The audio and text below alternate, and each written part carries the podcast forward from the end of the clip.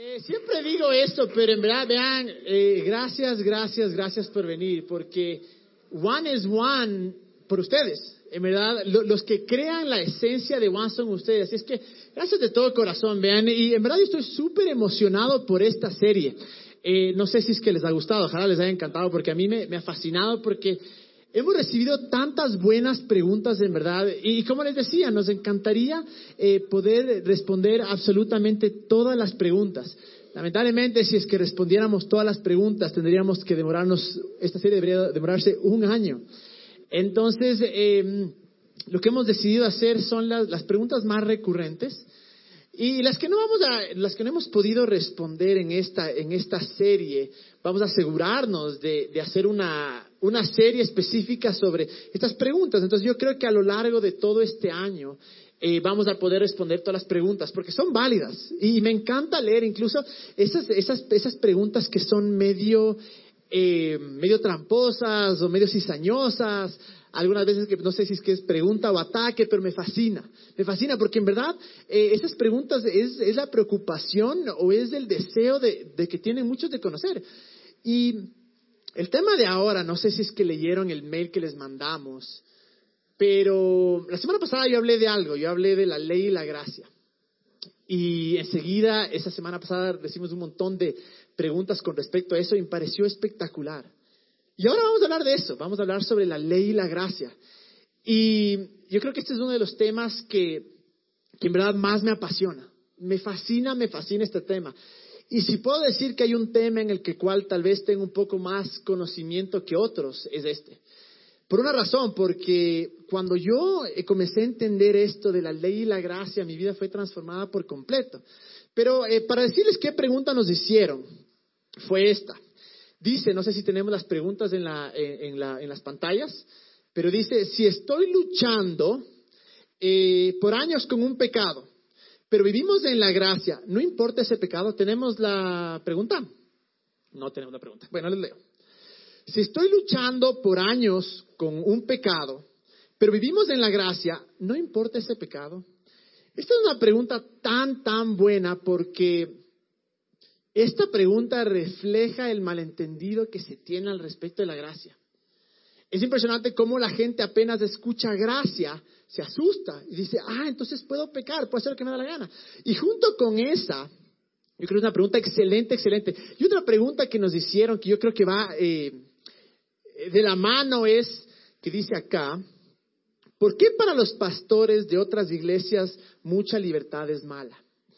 Y es verdad, lamentable muchas veces hemos crecido y hemos creído eh, de que mucha libertad es mala y es por este mismo malentendimiento o malentendido que hay acerca eh, de la gracia. Y quiero contarles eh, rápidamente, en verdad, cómo fue que a mí eh, la gracia me, cambió, porque yo he hablado con muchos de ustedes, muchos de ustedes acá, y, y he visto que para muchos todavía les cuesta, les cuesta realmente aceptar la gracia. Les cuesta aceptar que no se trata de nosotros, sino que se trata de Jesús. Y muchas veces es por, eh, porque hemos escuchado lo mismo vez tras vez, tras vez, tras vez. Y tal vez ni siquiera tenemos cómo respaldarlo, tal vez si buscamos en la Biblia no está. Y lo que voy a tratar de hacer ahora, en verdad, mostrarles bíblicamente qué, cuál es la diferencia. Y con eso, yo era de las personas que cuando yo estudié en Estados Unidos tres años, estudié ahí la Biblia, y cuando yo estudiaba allá, sí nos enseñaban y gracia, pero yo me sentía tan digno. ¿Por qué? Porque no tomaba, no fumaba, no bailaba pegado, no comía hamburguesas, o sea, en verdad era, o sea, yo digo, qué feo debe haber sido ser mi amigo en esa época, ¿no? Porque era más.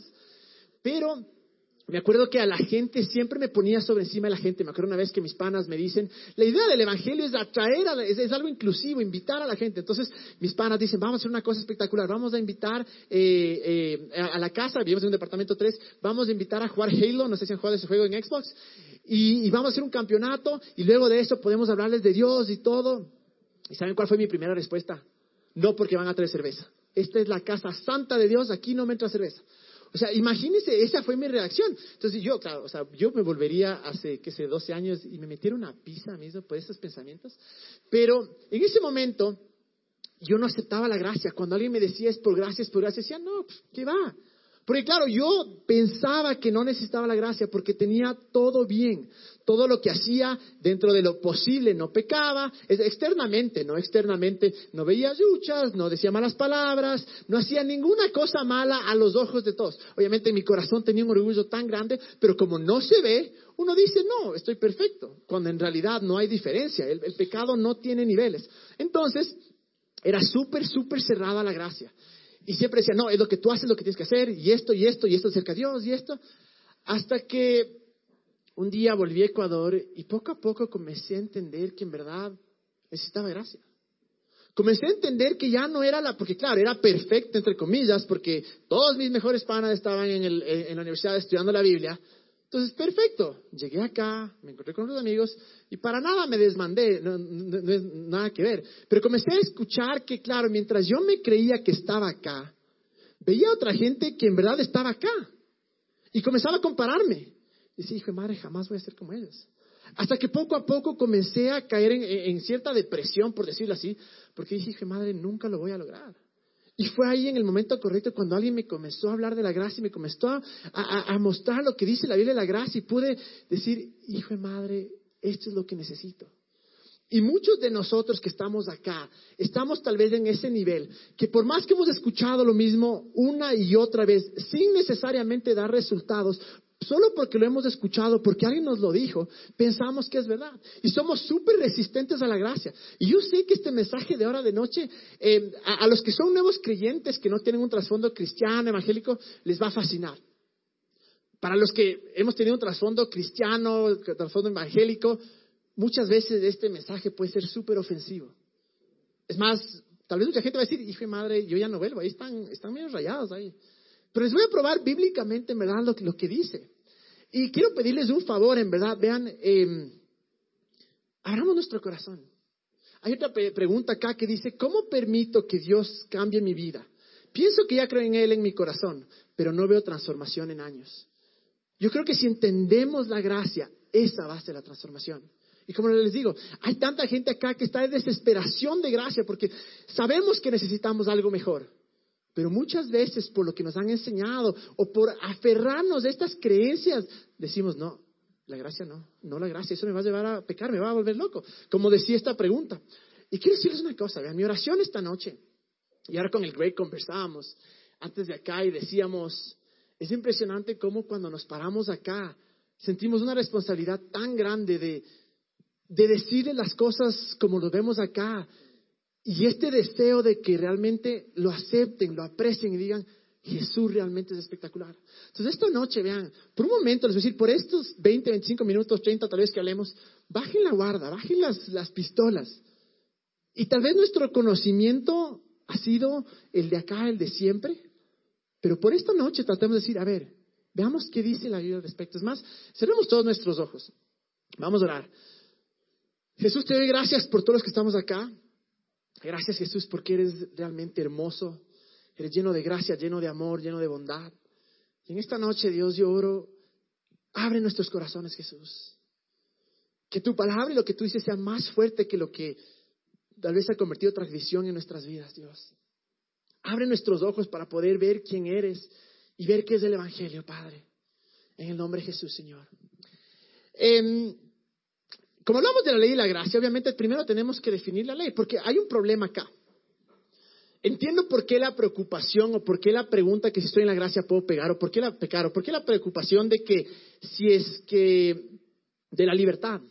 Porque lamentablemente sí ha existido gente que ha manipulado el mensaje para los dos lados. Hay una gente que se va a un lado y dice por poco ve, es imposible ser salvo a menos que hagas todas estas cosas. Pero por otro lado también tenemos gente, por una palabra, pero estúpidos, que cogieron la gracia y dijeron, como ya hay gracia, no existe el pecado, por eso que me da la gana. Claro ejemplo es José Luis de Jesús Miranda, no sé si alguna vez escucharon de este caballero, pero él decía que era Jesús reencarnado. Vivía en Florida, lo chistoso, bueno, es chistoso, es triste, pero lo irónico es que el man murió de cirrosis al hígado. Millonario porque robó cualquier otra de plata. Pero el discurso de él era este, ya no existe el pecado, por tanto yo puedo hacer lo que me da la gana. Obviamente, ¿cuál fue su consecuencia? Chupó hasta morirse, así de sencillo. Entonces, eh, por el hecho que hay un, un grupo de gente bruta, que haya cogido y manipulado el mensaje no significa que el Evangelio no sea bueno, no significa que este mensaje no sea real, porque a la final el responsable de sus acciones es cada uno.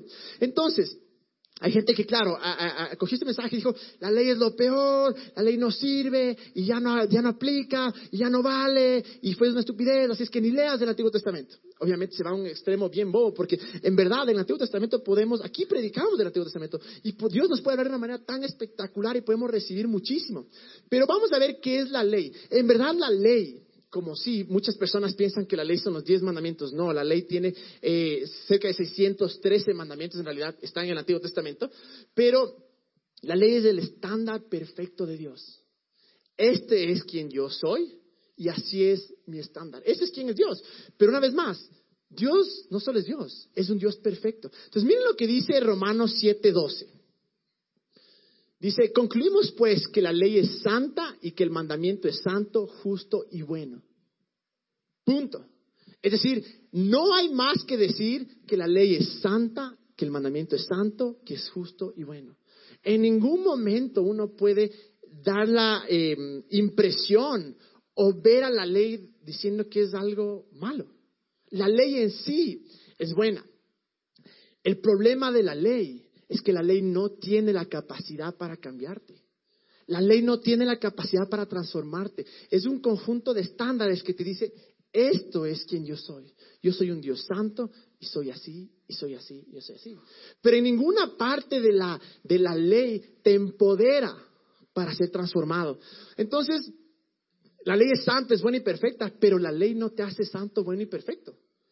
Ahora la pregunta es, entonces, ¿acaso Dios cambió de parecer? De ninguna manera. Es otro mal entendimiento, que se piensa que Dios era uno en el antiguo y ahora es otro en el nuevo. No, la manera en, la que Él lidia con nosotros es diferente. Y vamos a ver por qué. Pero la ley se mantiene en el sentido en que siempre va a ser buena, perfecta y santa. Ahora la pregunta también es esta, ¿a quién fue dada la ley? Vamos a ver en Romanos 13, 19. Dice esto, dice, ahora bien, Sabemos que todo lo que dice la ley lo dice a quienes están sujetos a ella. Vamos a quedarnos ahí y luego volvemos. Pero ahora bien, sabemos que lo que dice la ley lo dice a quienes están sujetos a ella. ¿Quiénes están sujetos a ella? ¿Saben quién? Los judíos. Cuando yo estaba en, Israel, conversaba con un man judío, me decía, ustedes creyentes de Jesús son chistosos. ¿Por qué? Porque ustedes toman la ley como si fuera para ustedes. La ley no fue creada para ustedes. La ley fue creada para los judíos. Ahora, ¿a qué me refiero? La ley en sí, una vez más, es el estándar perfecto de Dios. La manera en la que nos relacionamos con la ley, porque la ley decía esto, para tú acercarte a Dios o ser bendecido, tienes que cumplir estos 613 mandamientos. En el Deuteronomio te dice todos, no te dice algunos, te dice todos. Fue dada a los judíos. ¿Ok?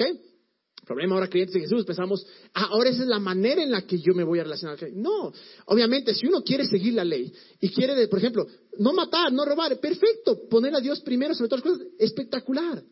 Son cosas buenas, es la guía de Dios. Pero el pensar que porque cumplimos esas cosas nos trae favor de Dios, o que al cumplir esas cosas nos va a hacer más santos, nos va a transformar, es un grave error. Y les voy a, les voy a leer más allá, por lo que dice, entonces la ley fue dada a los, judíos. ¿Cuál fue el momento que fue dada la ley?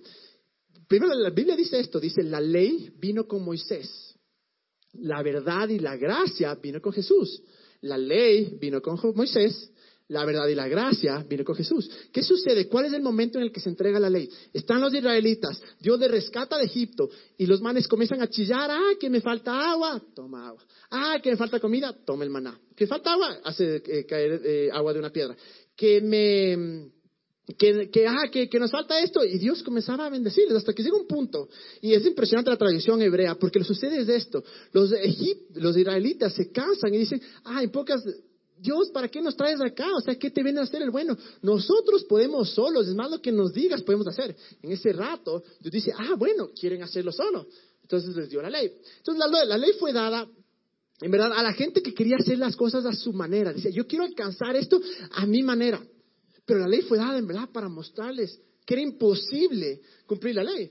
Y les mostró, obviamente, el estándar de Dios, cuál era lo, lo que Dios es, por decirlo así. Pero lo, impresionante es que nadie la podía alcanzar. De hecho, nadie, absolutamente nadie, pudo nunca cumplir toda la ley, excepto una persona, Jesucristo. Fue el único, Jesús fue el único que cumplió absolutamente toda la ley. Entonces, es esta dada, es esta dada ley, porque eh, era incluso mucho más allá de lo que se podía cumplir. Por ejemplo, viene Jesús y dice, ustedes han escuchado. Porque claro, ¿qué pasaba en esa época? No había, había la gente, los fariseos que decían, bueno, yo estoy más acá que el de acá abajo, yo estoy mejor, yo estoy mejor, yo, yo, yo no hago esto, yo no hago el otro, que muchas veces es tan, es tan eh, impresionante, en verdad, como eh, nos guiamos y vivimos esa vida de nuestra manera.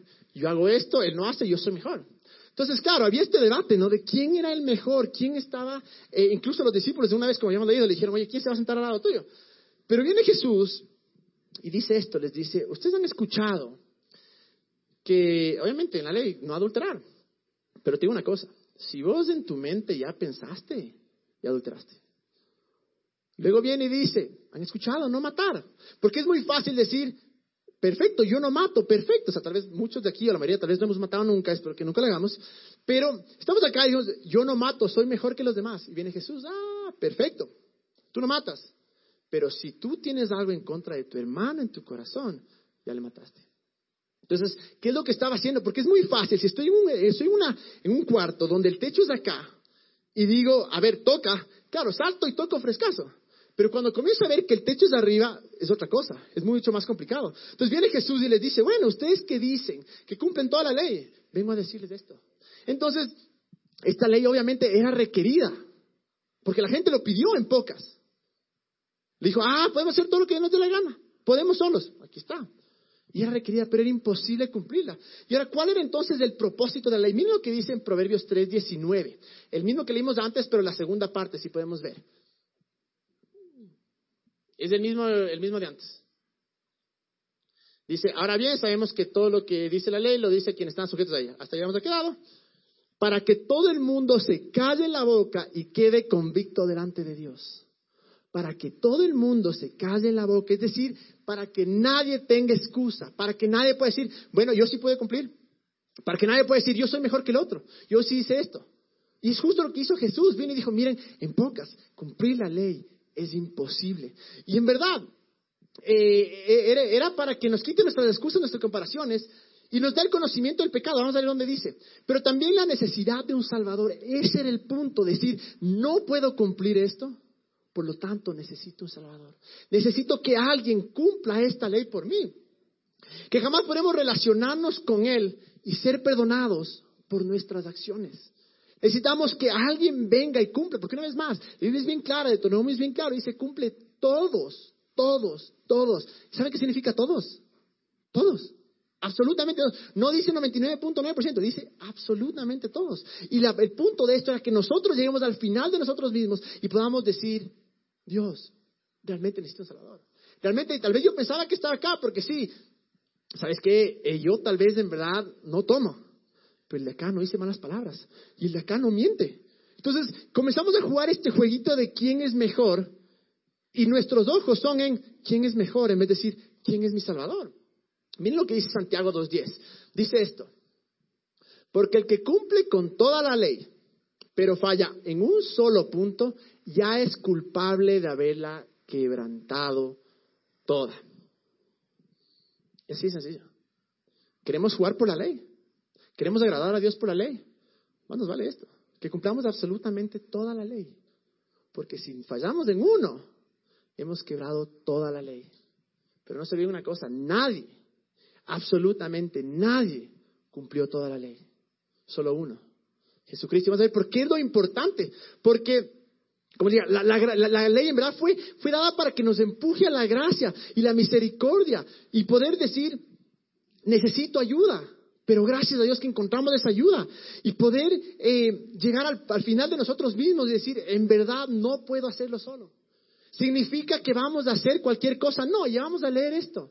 Pero significa que puedo dejar de poner confianza en mis obras y en lo que yo alcanzo y puedo poner confianza en Dios. Miren lo que dice Romanos 3, 20 a 31. Esto es un poquito largo, son 11 versículos, pero les digo, quédense conmigo, que no se distraigan, o sea, no se pierdan. Por tanto, y Estefano, eh, mientras estás cambiando, porfa, no cambia hasta que yo no te diga yo. Por tanto, nadie será justificado en presencia de Dios por hacer las obras que exige la ley.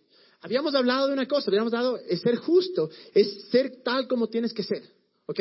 Cuando vas a un juicio, ¿eres justo o eres, o, eres culpable? No, justo es tal como tienes que ser. ¿Ok? Para poder relacionarte con Dios tienes que ser justo, tienes que ser tal como Dios te lo exige. Por tanto, nadie, escuchen eso, nadie será justificado en presencia de Dios por hacer las obras que exige la ley. Acuérdense esa palabra, justos, ¿no? Más bien, mediante la ley cobramos conciencia del pecado. ¿Se acuerdan que les decía que por eso conocimos el pecado? ¿Saben? Si yo les digo una cosa, no pienses en un elefante morado. El 99 pensó en un elefante. O sea, ¿y cómo será un elefante morado? ¿No es cierto? Muchas veces es lo que sea. Porque luego en otras partes dice, ya les digo, los versículos que vamos a estar acá es 10% de lo que realmente se puede eh, eh, entender acá. Vayan a Romanos, Efesios, Gálatas y van a encontrar una variedad inmensa. Pero dice, mediante la ley cobramos conciencia del pecado. Cobramos que, eh, eh de que éramos malos, de que pecábamos, de que necesitábamos de un Salvador. El siguiente, el 21. Pero ahora, sin la mediación de la ley, se ha manifestado la justicia de Dios, de la que dan testimonio la ley y los profetas. La ley y los profetas era para llevarnos a un punto, a Jesucristo, y vamos a ver eh, después por qué. Eh, siguiente. Esta justicia de Dios llega mediante la fe en Jesucristo a todos los que creen. De hecho, no hay distinción. No hay distinción entre judío, entre católico, entre eh, creyente, musulmán, ateo, lo que sea. Si crees en Jesucristo, no hay distinción. El siguiente, el 23. Pues todos han pecado y están privados de la gloria de Dios. Todos hemos fallado a la ley. Ninguno de nosotros ha cumplido la ley. Por eso hemos sido privados de la gloria de Dios. El siguiente. Pero por su gracia son justificados gratuitamente mediante la redención que Cristo Jesús efectuó. Dejémosle un ratito. Pero por su gracia son justificados, por la gracia. Y ahí es donde entra este nuevo concepto de la gracia. Ya definimos que era la ley. Pero la gracia es muy mal definida. Muchas veces se piensa que la gracia es solo a favor inmerecido. Es parte de, pero no es todo. La gracia en realidad es la capacidad de hacer, o es el, es el poder de Dios que obra en nosotros, que nos da la capacidad de hacer lo que no podemos hacer, viene por favor inmerecido y lo accedemos en fe Jesús. Entonces la gracia es como una moneda de dos lados. El un lado, que es eh, favor inmerecido, lo que no nos merecemos se nos es dado, pero el otro lado que no nos podemos olvidar es la habilidad o el poder de Dios que obra en nosotros para hacer lo que no podemos hacer. Entonces, si es que cogemos solo un lado de la moneda y decimos el favor de merecido, claro que vamos a tener esas preguntas, claro que vamos a ir a pecar, claro que vamos a decir, bueno, como es solo favor y merecido, yo hago lo que me da la gana. Si cogemos del otro lado, que es solo la capacidad de hacer lo que no podemos hacer en nuestras fuerzas, obviamente volvemos a caer en, se trata de mí, se trata de lo que yo hago. Más adelante voy a explicar un poquito más de esto. Pero ven acá, como dice, eh, mediante la redención que Cristo Jesús efectuó. La gracia y la fe siempre van de la mano. Siempre. Siempre que escuchamos gracia, vamos a escuchar fe también. Porque la forma de acceder a esta gracia es mediante la fe que tenemos en Jesús. Miren lo que dice el siguiente. Dios lo ofreció como un sacrificio de expiación que se recibe por la fe en su sangre para así demostrar su justicia. Anteriormente en su paciencia Dios había pasado por alto los pecados. Siguiente. Pero en el tiempo presente ha ofrecido a Jesucristo para manifestar su justicia. Había, había pasado en altos pecados, no los había castigado. ¿Cuándo los castigó? Acá, eh, pero en el tiempo presente ha ofrecido a Jesucristo para manifestar su justicia, lo castigó a Dios por nosotros. De este modo Dios es justo y a la vez que justifica a los que tienen fe en Jesús. Dios es un Dios justo y no puede decir, tiene que haber una paga para el pecado y luego decir, no, mentira era, no hay que pagar. No. Pero Dios es injustamente justo. ¿A qué me, refiero? Que nosotros nos merecíamos de ese castigo. Pero miren lo que dice ahí. Jesús tomó ese castigo. ¿Y cómo se pagó el pecado? en Jesús. De este modo Dios es justo y a la vez el que justifica a los que tienen fe en Jesús. Vamos a ver el siguiente. ¿Dónde puede estar la jactancia o dónde pues te haces el macho? Queda excluida. ¿Por cuál principio? ¿Por el de la observancia de la ley? No, sino por el de la fe. No por lo que yo pueda hacer, sino por creer lo que Jesús hizo por gracia. Siguiente. Porque sostenemos que todos somos justificados por la fe y no, escuchen esto, y no por las obras que la ley exige. ¿Es la ley mala? De ninguna manera. Pero al cumplir la ley no somos justificados. Siguiente. ¿Es acaso Dios solo Dios de los judíos? ¿No lo es también de los gentiles? Sí, también es Dios de los gentiles. Siguiente. Pues no hay más que un solo Dios. Él justificará por la fe a los que están circuncidados y mediante esa misma fe a los que no le están. En pocas, a los judíos y a los no judíos. Si tienes fe en Jesucristo, vas a ser justificado, no en la ley. El 31. Quiere decir que anulamos la ley con la fe de ninguna manera, más bien confirmamos la ley. Ahí está, ahí está la ley. Tenemos que leer todo el contexto. ¿Qué es lo que nos está diciendo? ¿Anulamos la ley? No, de ninguna manera. La ley es imposible de cumplir. La ley es del estándar perfecto de Dios. ¿Debimos haber sido castigados? Definitivamente. ¿Cómo confirmamos la ley? Cuando una persona, Jesucristo, fue el que cumplió la ley por nosotros y por eso nosotros somos justificados. No borramos la ley, decimos, no, mentira, ese era chiste, ya ahorita ya nos olvidamos. No, existe la ley, pero nosotros somos justos a través de, de Jesucristo. Y tenemos que entender que la relación con la ley que era antes fue algo temporal. Antes de yo tengo que cumplir para casar a Dios, tengo. No se olviden que en el Antiguo Testamento era, era así, era extremo. Solo aquellos que cumplían esto, que eran santos, podían acercarse a Dios. Ahora, eh, el propósito es diferente, es de llevarnos a un Salvador. Miren lo que dice en Gálatas 3, 3, 24. esto, esto es impresionante. Dice, antes de venir esta fe, la ley nos tenía presos, encerrados hasta que la fe se les revelara. ¿Por qué presos encerrados? Porque no podíamos acercarnos a Dios, porque no podíamos cumplir con esto. Vuélvele un poquito al anterior. Dice, encerrados hasta que la fe se revelara. Pero miren lo que dice el siguiente. Dice, así que la ley vino a ser nuestro guía encargado de conducirnos a Cristo. Déjala ahí un momento. Miren lo impresionante y lo importante que es esto. La ley sirvió para una cosa, para guiarnos a Cristo, para decir, no puedo hacerlo solo, necesito un Salvador, necesito alguien que cumpla la ley por mí, y por eso es, encargado de conducirnos a Cristo para que fuéramos justificados por la fe, justificados por la fe. Y el 25, pero ahora que ha llegado la fe, ya no estamos sujetos al guía. Vuélvele el 24. Miren lo que dice acá, dice, eh, vino a ser nuestra guía, ¿no es cierto? ¿De quién? La ley 25. Pero ahora que ha llegado la fe ya no estamos sujetos al guía. ¿Qué quiere decir?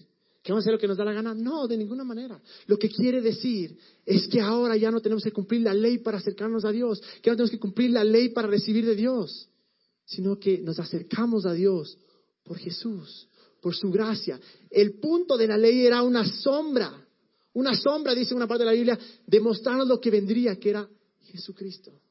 Y justo con eso voy a, repetir esta pregunta que dice, eh, si estoy luchando por años por un, eh, con un pecado, pero vivimos en la gracia, ¿no importa ese pecado? La respuesta es obvio que importa, obvio que importa.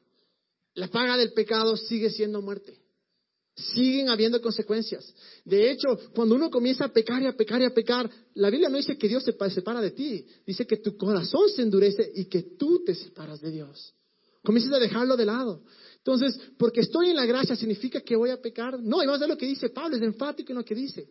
Pero, cuando nosotros entendemos la gracia, eso es lo que nos lleva a, no pecar. Miren lo que dice en Romanos 6, 14 y 15. Así el pecado no tendrá dominio sobre ustedes. El pecado, entonces cualquier persona que dice, la gracia es la licencia para pecar, no ha leído este versículo. Y la, verdad de esta, la gente peca, peca como sin licencia. O sea, así sencillo.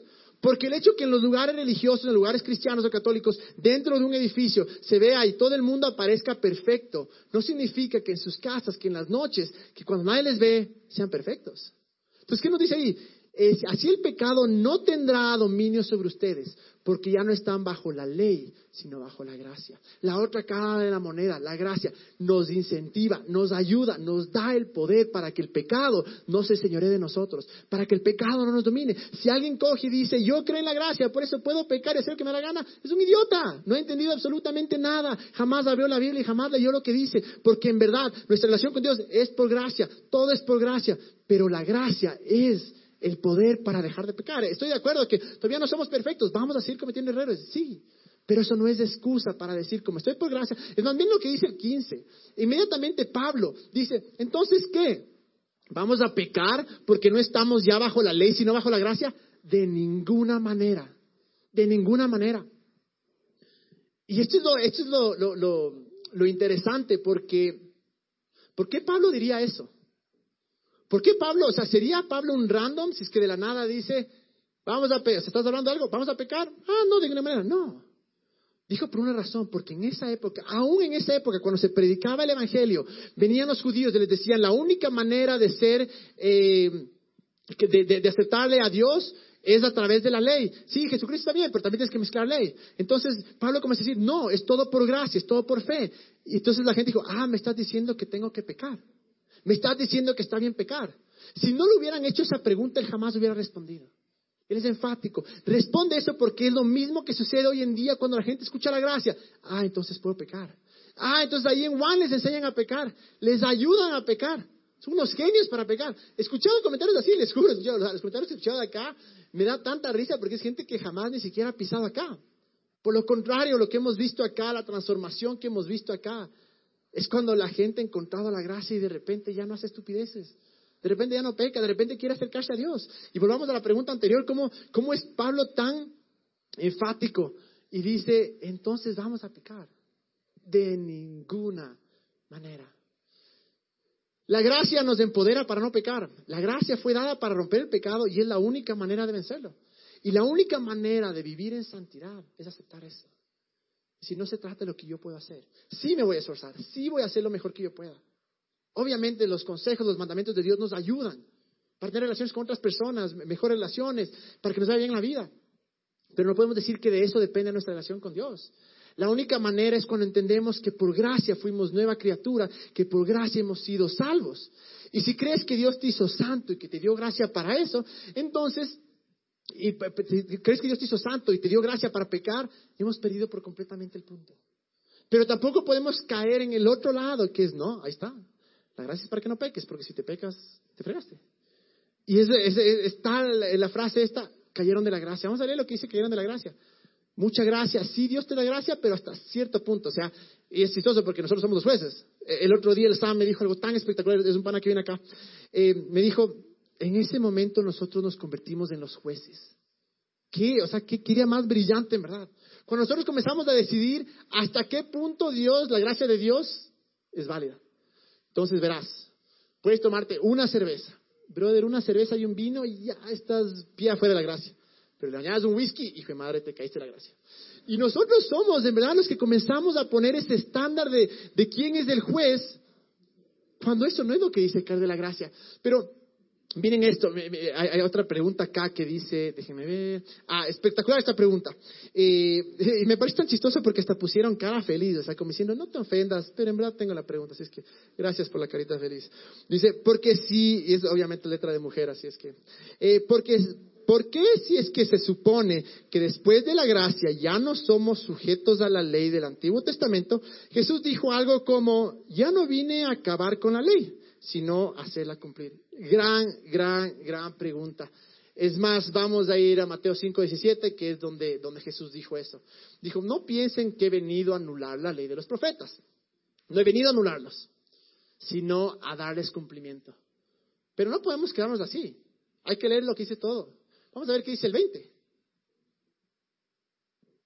Porque les digo a ustedes que no van a entrar en el reino de los cielos a menos que su justicia supere la de los fariseos y de los maestros de la ley. Vamos a combinar esos dos. Entonces, Jesús dice, claro, yo no vine a abolir la ley, vine a cumplirla. ¿No es cierto? Y luego dice, pero no una cosa, que a menos que su, hemos hablado de justicia, ¿no? Su justicia sea más grande que los fariseos. Y no nos olvidemos que muchos de los fariseos cumplían la ley dentro de lo que podían, tal vez hasta el máximo. Y dice, y que los maestros de la ley. Ahora, ¿qué sucede con esto? Es como lo siguiente. Yo debo un millón de dólares al banco. Viene un man y dice, yo no vine a borrarte la deuda. Yo vine a pagar la deuda por ti. Coge, paga, te da un recibo. Y cuando te llama el banco a decir, oye Camilo, ¿y dónde están los, dos mil dólares mensuales que debes? Porque digamos que era una deuda de cien mil. ¿Qué puedo decir? Aquí está. Alguien ya lo cumplió por mí. Alguien ya lo pagó por mí. A eso se refería Jesús. Yo no vine a abolirle, decir, miren, esa ley no vale para nada, es más, hagan lo que les da la gana. No. decir, yo no vine a borrar eso. Vine a decirles que yo vine a cumplir. Por una razón, por ustedes.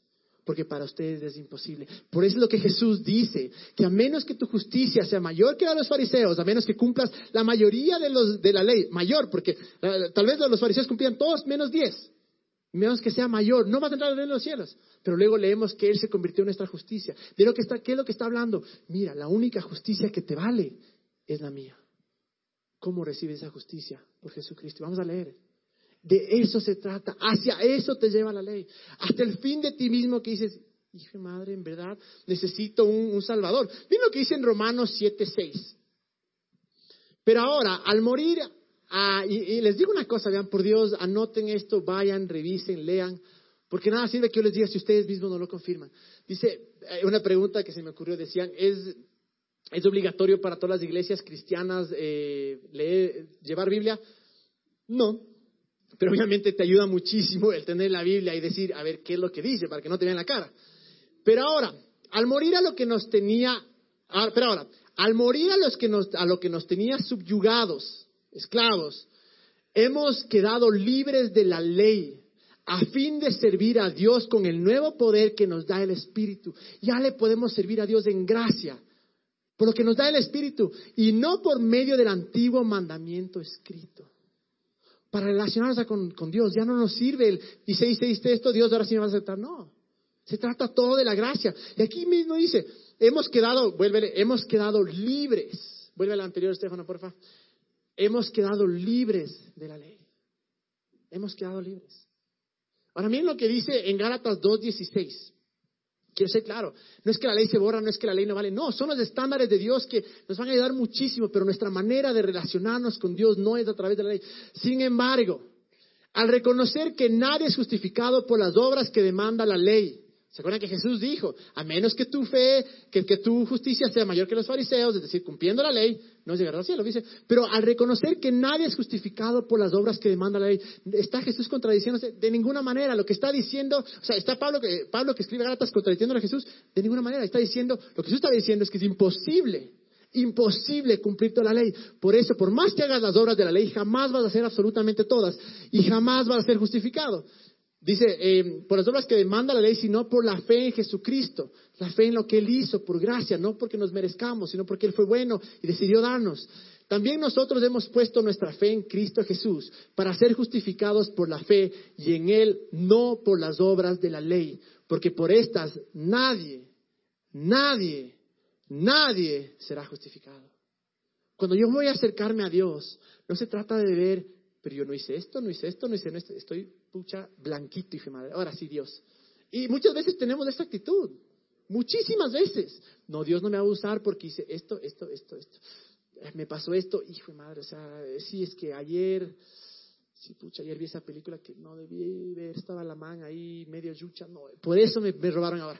He escuchado casos tan extremos, les juro, de, ese nivel. Es porque seguimos nosotros relacionándonos con Dios por lo que pensamos que de la ley. La ley es buena, obviamente, no codicies, no eh, adulteres, eh, no veas a la mujer amena, ajena, amena, esa sí, pero no la ajena. Em, ¿Me entienden? No hay que, no, no, no, pero cumplamos, decir, hagamos eso, hagamos lo mejor para, para que en verdad vivamos bajo los mandamientos de Dios. Pero eso no define nuestra relación con Dios.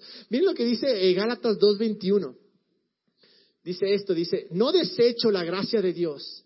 Si la justicia se obtuviera mediante la ley, Cristo habría muerto en vano. No, no cambies esto, por favor, Estefano.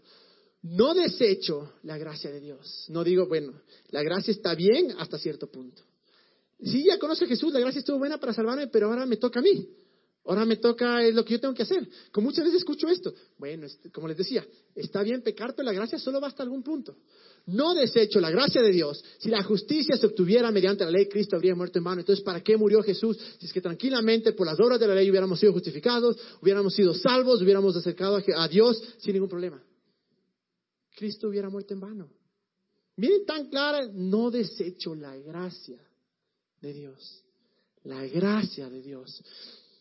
Otra pregunta que nos hicieron, que va junto con esto, dice, eh, ¿qué pasaría si eres cristiano, creyente, eh, al decir cristiano nos referimos, no nos referimos a una denominación, no decimos evangélico, católico, no, no, es si crees en Jesús, ¿no? Eh, ¿Qué pasaría si eres cristiano y el último día de tu vida pecas? ¿Y por qué estás seguro cuando mueras vas al cielo? Vamos a ver lo que dice Colosenses 2, 13 al 17. Hemos entendido que absolutamente todo es por gracia. Pero mira lo que dice acá antes de recibir esa, antes de recibir esa circuncisión, ustedes estaban muertos en sus pecados. ¿A qué circuncisión está hablando? A la circuncisión que nos da Jesús cuando entregamos nuestra vida. Sin embargo, Dios nos dio la vida en unión con Cristo al perdonarnos. ¿Pueden decir, a perdonarnos? ¿Más alto? Todos los pecados. No el pecado pasado, no el pecado de hace un ratico, todos pasado, presente y futuro, ya fue perdonado, ya fue pagado por Dios. ¿Qué pasa si un cristiano peca el último día de su vida? Si tu fe es en Jesucristo, igual te vas al cielo. ¿Cómo tengo la certeza que me voy al cielo? Vamos a seguir leyendo lo que dice acá. Y anular la deuda que teníamos pendiente por los requisitos de la ley. ¿Se acuerdan?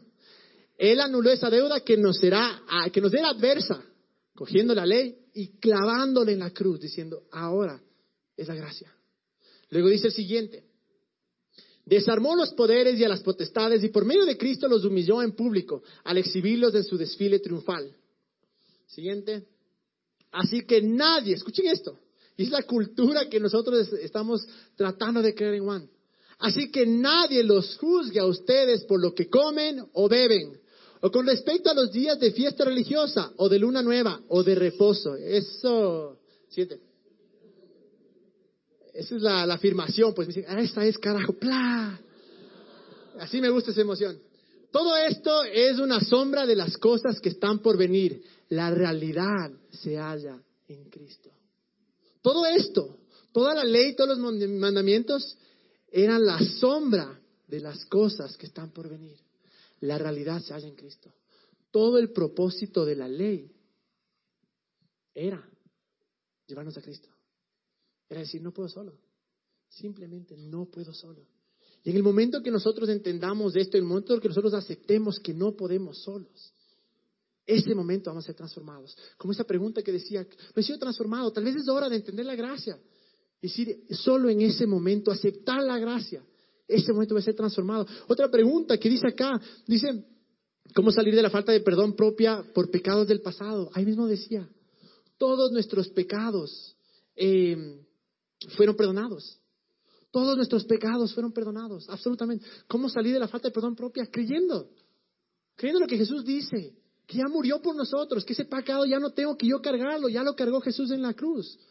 Que todas esas, esas eh, porque incluso Jesús dice esto, mi yugo es ligero.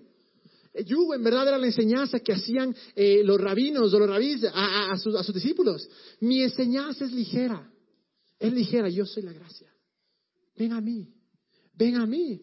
Y, porque otra dice acá, eh, ¿cómo, ah, ¿cómo, sé eh, que soy perdonado si me siento como si fallo mucho a Dios por vicios? El que te sientas mal cuando pecas, yo creo que es algo muy bueno. Hay diferencia entre condenarse y, y sentirse incómodo. La condenación te aleja de Dios. La condenación te separa de Dios. La condenación te dice lo que, lo que, lo que la ley te dice. Si es que tú no cumples, no puedes acercarte. Es chistoso como muchas veces actuamos como que si es que para ir al doctor tenemos que sanarnos y recién vamos al doctor. Y es la misma manera, la manera con Dios. Que para acercarme a Dios, para pedirle algo, para servirle, para, para dejarle que me use, para entregarle mi vida, tengo que ser santo. No. Es todo absolutamente por gracia y Él es el que nos sana.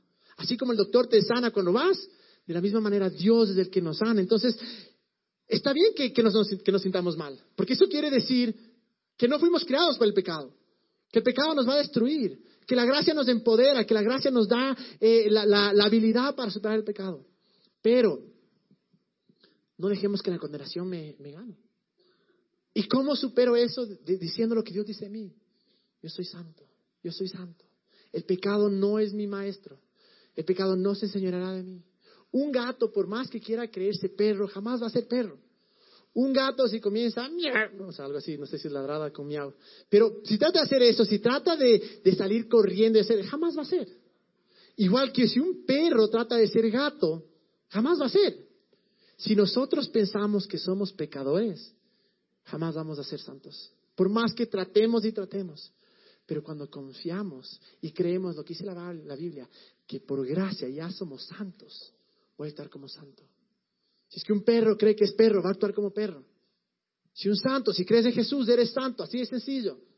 Si, no me creen, vayan a Hebreos 10 de 14. No lo tenemos en la pantalla, pero pueden buscar, así, no me, así me creen. Em, ¿Qué pasa entonces? Si crees que eres santo, vas a actuar como santo. Así es que, ¿cómo, soy ¿cómo sé que soy perdonado? Tienes que tener fe. Tienes que tener simplemente fe en que ya fuiste perdonado. Y que tu relación con Dios es 100% por gracia. Y volviendo a, la, de salvación que decían, ¿cómo sé que soy salvo? Miren lo que dice en Efesios, en Efesios 2, 6 al 9. Dice el último versículo que tengo. Sé que tengo muchos.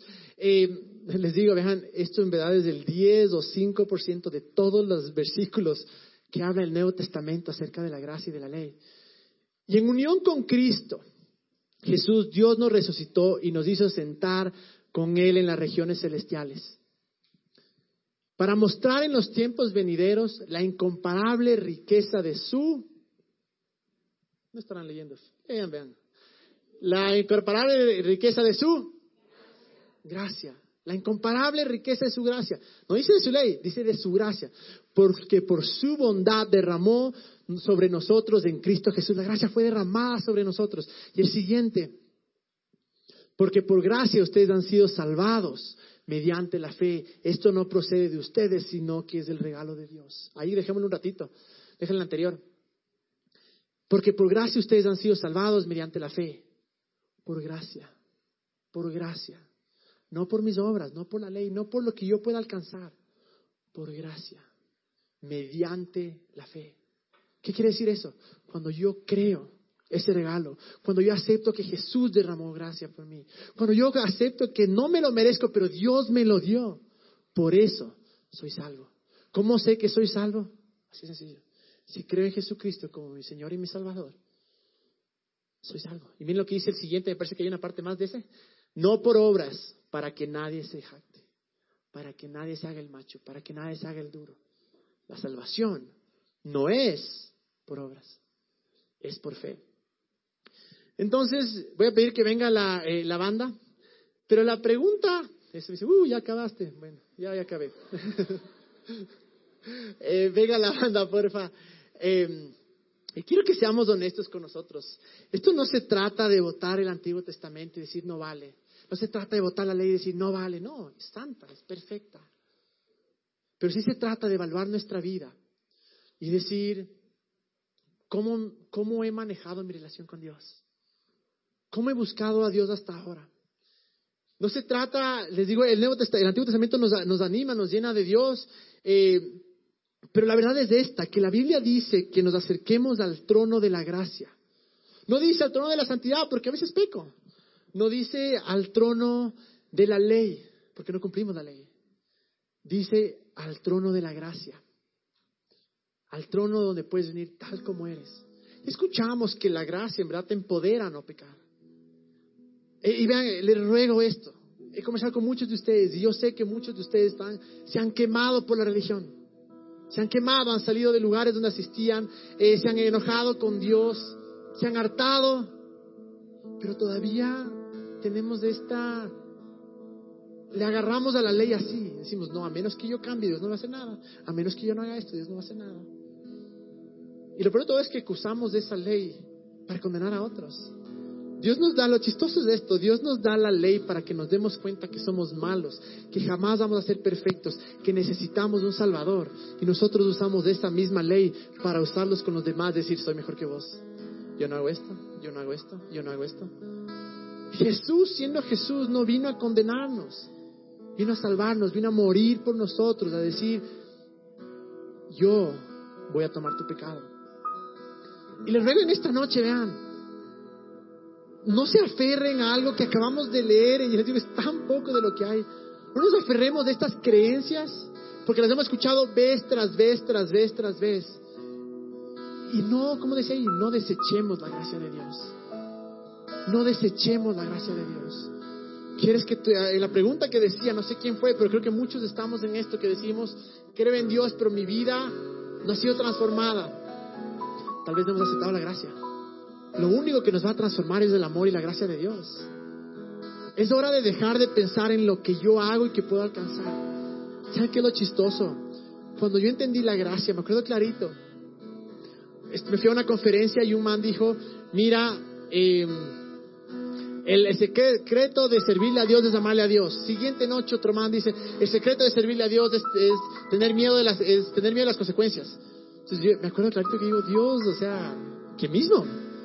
Y me acuerdo tan claramente que sentí en mi corazón, deja de escuchar a las personas y encuéntrame en mi palabra. Me fui y me compré esta, no sé si le ven cómo está ya destrozada.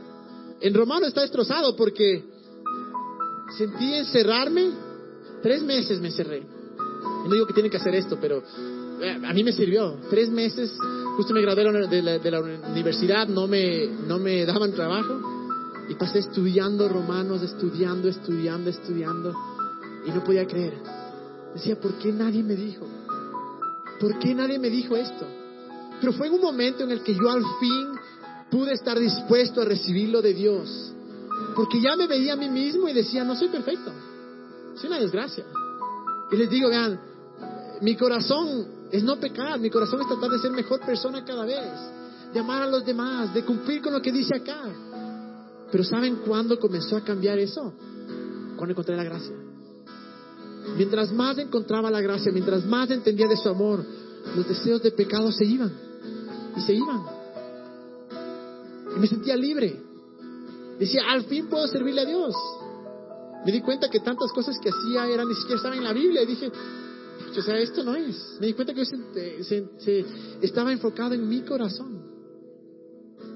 Y les digo, si es que tan solo podrían bajar las barreras y decir, no se trata de la, de la ley. He aprendido esto toda mi vida. Y si no has sido creyente, si recién estás aquí aprendiendo, hermoso. Porque no va a tener que derribar una barrera. De una puedes atrapar la gracia. Pero si has pasado esto por años y te has quemado, y ves que nada funciona. Tal vez es hora de soltar eso. Tal vez es hora de decir, Dios, me entrego a ti. Dios, creo lo que tú dices que soy, no lo que yo creo que soy. Sí, no soy perfecto. Sí, peco. Pero por tu gracia soy aceptado. Y por tu gracia puedo cambiar. Voy que todos se pongan todos de pie.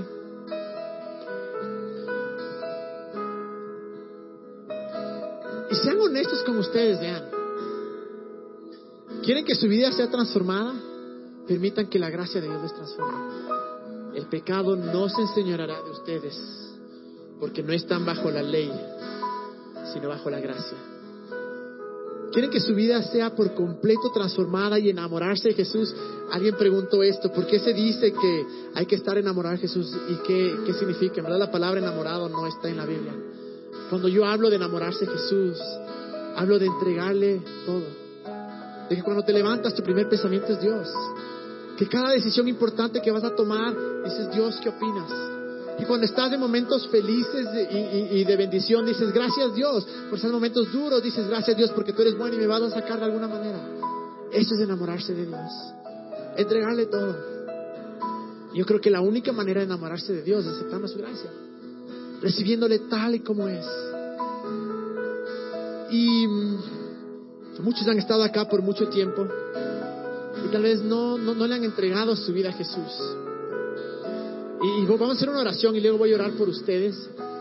Pero si has venido acá y dices, ve, este de Jesús todavía no me convence, tal vez ahora dices, sí, ahora es el momento. O tal vez dices, en verdad sí me convence, pero quiero entregarlo todo. La Biblia dice, como hablando de salvación, dice que si creyeres en tu corazón y confesaras con tu boca, serás salvo. El día en que yo entregué mi vida a Dios cambió todo por completo. Voy a pedir que todos cierren sus ojos y todos repitan esta, esta, esta declaración después de mí. Pero cuando lo hacemos, creamos lo que decimos.